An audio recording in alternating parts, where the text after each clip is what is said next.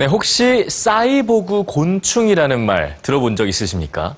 자, 이렇게 살아있는 곤충을 어, 인간이 자유자재로 조종할 수 있게 만드는 건데요. 조금은 생소한 단어일 수 있겠지만 학계에서는 이미 뜨거운 이슈로 떠올랐습니다. 자, 공상과학 영화에서나 만나볼 수 있었던 사이보그 곤충. 지금 뉴스지에서 바로 만나보시죠. 거대 지진으로 수천 명이 매몰된 상황.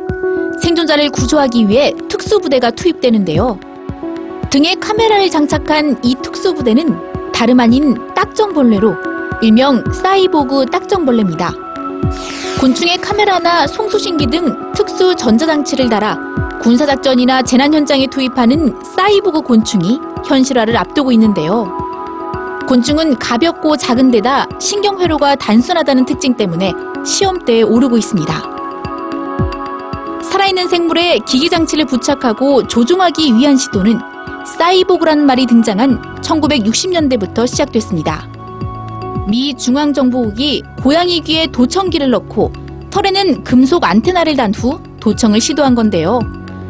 고양이가 표적에 다가가지 않아 실패하자 미 방위 고등연구계획국은 움직임을 좀 더 자유롭게 통제할 수 있는 사이보그 곤충 개발에 착수하죠.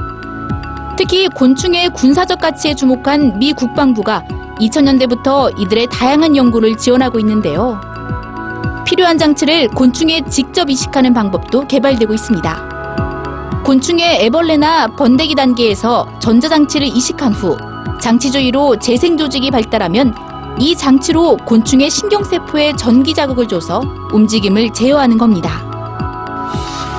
실제로 지난 3월 캘리포니아 버클리대와 싱가포르 난양공대가 사이보그 딱정벌레 개발에 성공했는데요. 길이 6cm, 무게 8g인 딱정벌레에 무선 통신기기를 달고 날개 근육에 미세 전극을 연결해 움직임을 원격 조종할 수 있다고 합니다. 오늘날 사용되고 있는 드론보다 훨씬 더 작은 데다 비행에 최적화돼 있기 때문에 정찰 및 재난구조용 드론으로 활용될 것으로 보입니다. 현재 딱정벌레뿐만 아니라 나방, 파리, 잠자리, 말벌, 달팽이 등 수많은 곤충들이 사이보그 곤충으로의 변신을 시도하고 있는데요. 그렇다면 사이보그 곤충으로 가장 각광받는 후보는 누구일까요? 바로 끈질긴 생명력으로 유명한 바퀴벌레입니다. 1997년 일본 동경대학의 과학자들이 바퀴벌레의 내장을 제거하고 그 속에 칩을 이식해 전기 신호로 행동을 조절한 것이 최초인데요. 자기 몸무게의 몇 배나 되는 물체도 들어올리는 바퀴벌레는 전자기기를 장착해도 쉽게 이동할 수 있는 데다 좁은 곳에서도 살아남을 만큼 생존 본능이 강하기 때문에 인명구조에 적합하다고 합니다. 이제 사이보 곤충은 식물은 물론 동물로까지 확대되고 있는 추세인데요. 기계와 유기체의 결합 사이보그. 여러분은 어떻게 생각하십니까?